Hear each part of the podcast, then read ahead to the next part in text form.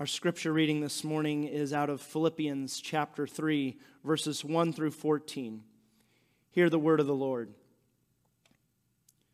Further, my brothers and sisters, rejoice in the Lord. It is no trouble for me to write the same things to you again, and it is a safeguard for you. Watch out for those dogs, those evildoers, those mutilators of the flesh. For it is we who are the circumcision we who serve God by his Spirit, who boast in Christ Jesus, and who put no confidence in the flesh, though I myself have reasons for such confidence. If someone else thinks they have reasons to put confidence in the flesh, I have more. Circumcised on the eighth day of the people of Israel, of the tribe of Benjamin, a Hebrew of Hebrews, in regard to the law, a Pharisee. As for zeal, persecuting the church as for righteousness based on the law, faultless. But whatever were gains to me, I now consider loss for the sake of Christ. What is more, I consider everything a loss because of the surpassing worth of knowing Christ Jesus my Lord, for whose sake I have lost all things. I consider them garbage, that I may gain Christ and be found in him not having a righteousness of my own that comes from the law, but that which is through faith in Christ, the righteousness that comes from God on the basis of faith. I want to know Christ. Yes, to know the power of his resurrection and participation in his sufferings, becoming like him in his death, and so somehow attaining to the resurrection from the dead. Not that I have already obtained all this or have already arrived at my goal, but I press on to take hold of that for which Christ Jesus took hold of me.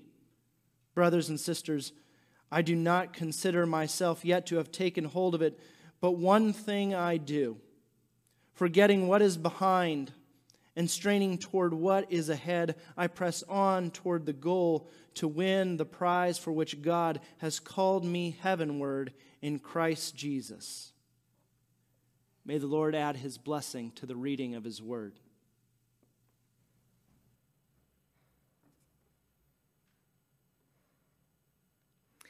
These past months, the world has been confronted with defining normal, successful, and healthy.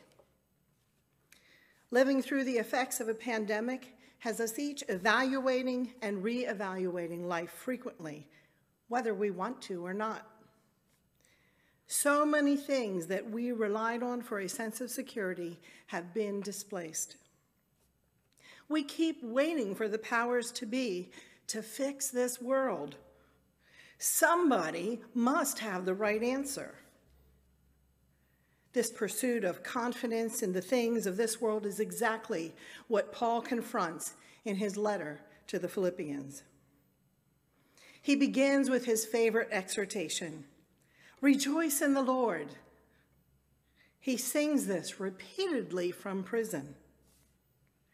Imagine if we paused to rejoice in the Lord as many times a day as we searched for news and social updates. Finding meaning and answers in the life would be quite different. We would see through a different pair of glasses.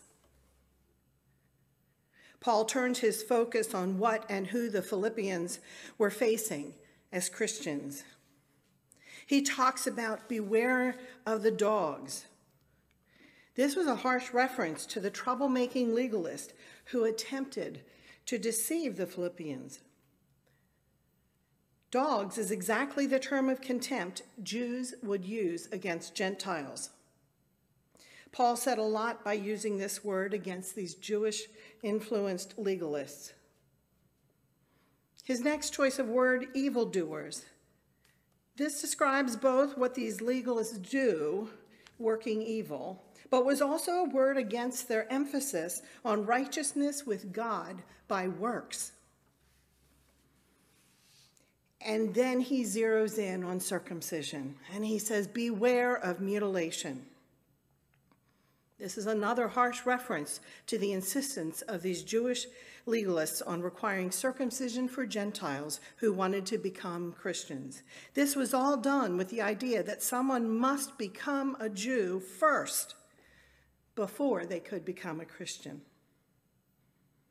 Paul speaks out against the power hungry, work oriented means of living. He speaks out against outward appearances, against the religiosity of Pharisees. He redefines and says true circumcision. We are the true circumcision. We who serve God by his Spirit, who boast in Christ Jesus, and who put no confidence in the flesh.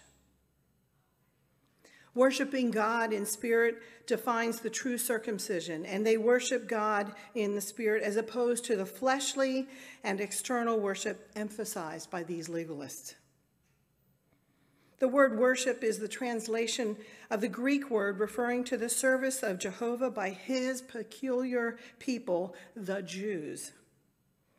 A Jew would be scandalized by the application of this word to a Gentile. We live in similar ways. We climb the ladder of success and worry about who's going to step on us or over us to get to the next rung. Or we are the ones stepping on and over others. To make us feel like somebody, we brag about our lineage and our connections. We pursue networking and training and education with zeal, believing that these will get us ahead and then we'll have found meaning and purpose in our lives. We even put our busyness and our stress levels on the ladder of competition. We pat ourselves and others on the back for having a glowing report card, the right variety of extracurricular activities, the right methods of organization, the right wardrobe, the right Pinterest worthy home, the best car, the best truck, the latest and the greatest cell phones, and most recently, having a stockpile of toilet paper, hand sanitizer, and disinfectant wipes. We try to please God and the world by what we do and we do it with great fervor, dedication, and focus. However, just about the time we think, I've arrived, another goal is put in front of us with more hurdles to jump over. Attend any business meeting, education meeting, activism meeting, or church meeting, and there are goals and objectives to write, discuss, rewrite, implement, and evaluate. And then we do it all over again. We write, we discuss, we rewrite, we implement, and evaluate. In our personal lives, we're encouraged by influencers on social media and in books to set goals and put your steps into action to have a successful life.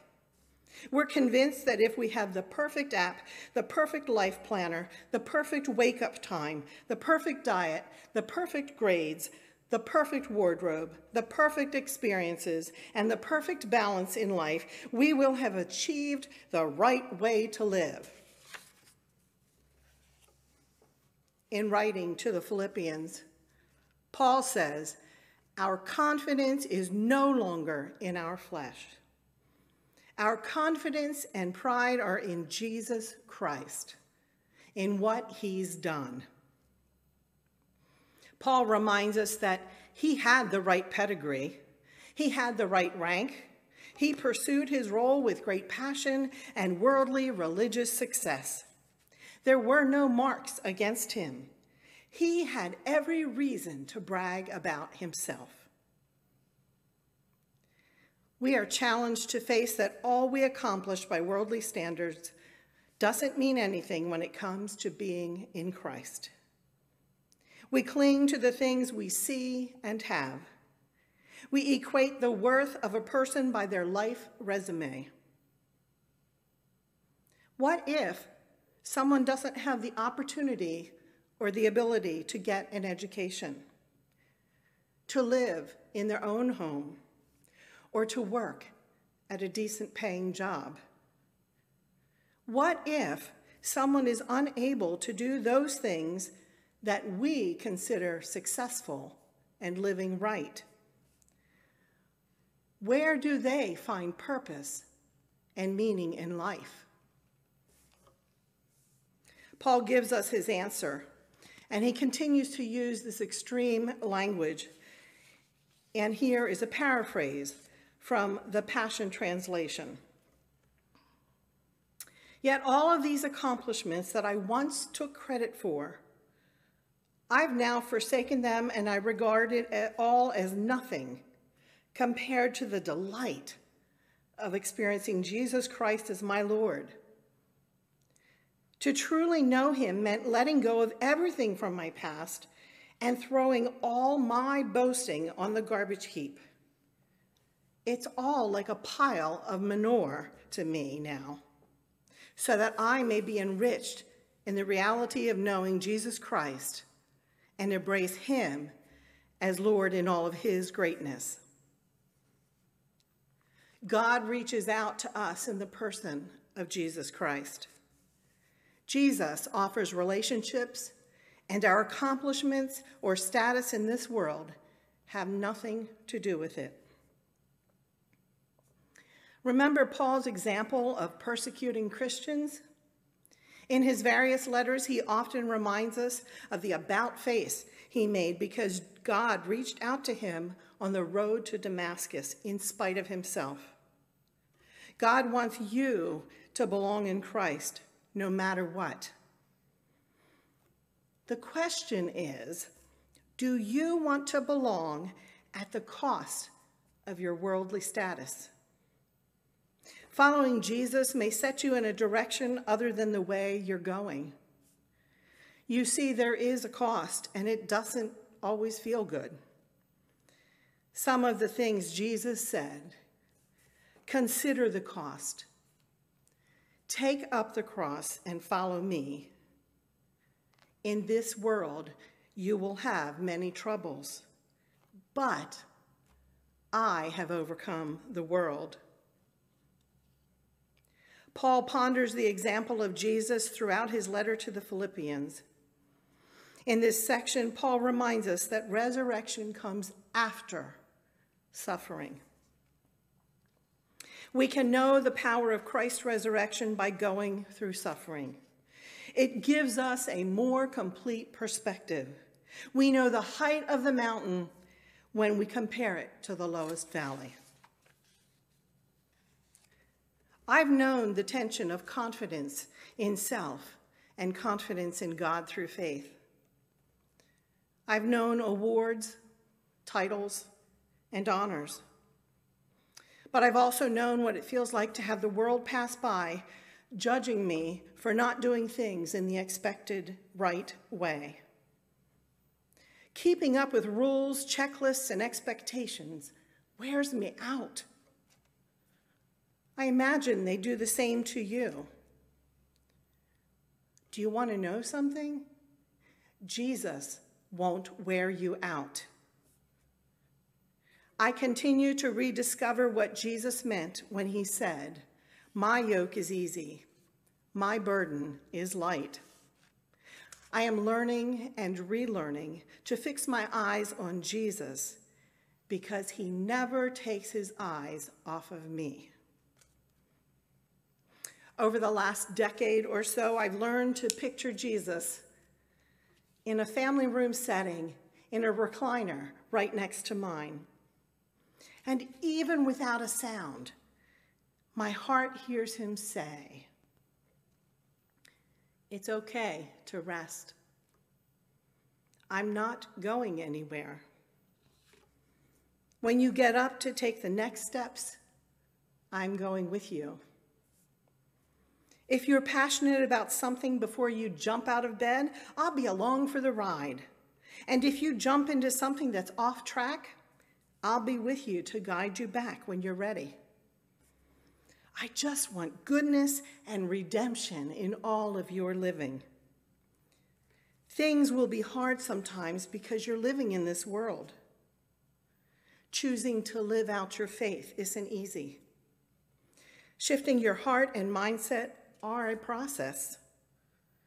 The things of the world are what you know.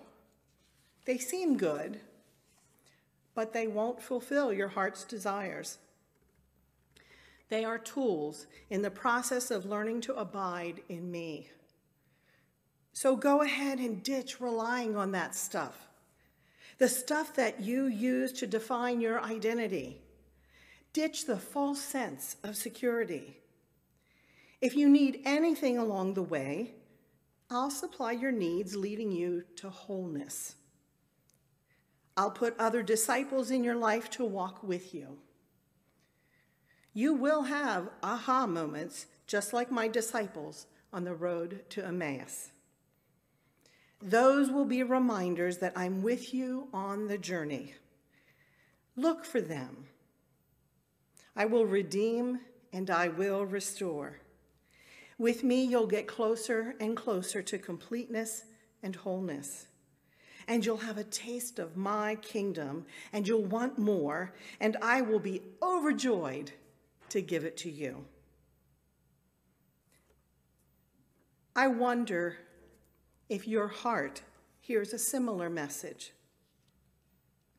Are you and I ready to give up boasting in ourselves to know Christ more and more? Are we willing to view our resumes, our networks, and our identity from this world as trash compared to knowing Him? When we belong to Him, we always have enough and are enough because we have a relationship through faith, not works. From God, not from anything we do. In Jesus, we receive abundant love and have plenty to share. There is never any need to hoard the love so that we can prove we are someone. God already says, I love you, and here's Jesus to show you how much. Here's Jesus to show you how it's done. We can rely on what Christ has done and continues to do through the Holy Spirit. Lasting joy, peace, and the hope of redemption is yours in Jesus. Who you are is so much more important than what you do. Who your neighbor is is so much more important than what they do. You're part of God's family and your pedigree is the best. Your list of achievements should be about growing in the love of Jesus and sharing it. Are you receiving God's love? Are you loving God with all of you? Are you loving others just as they are? Keep pressing on in these things you won't need to worry about expectations, rules, and regulations. Beloved faith family, if we want to be witnesses for Jesus, we must seek Jesus and boast in him. Our confidence is in him. Focusing on elaborate administration, perfect programs, and selfish desires keep us bound in religiosity. Get rid of arrogance, judgmental opinions, and self importance. Take out the trash. Perhaps even we could get a dumpster together. Let's make room for Jesus. He's already made room for each of us. Breathe in the power of the Spirit. Live in Him and for Him. Be complete in Him and press on.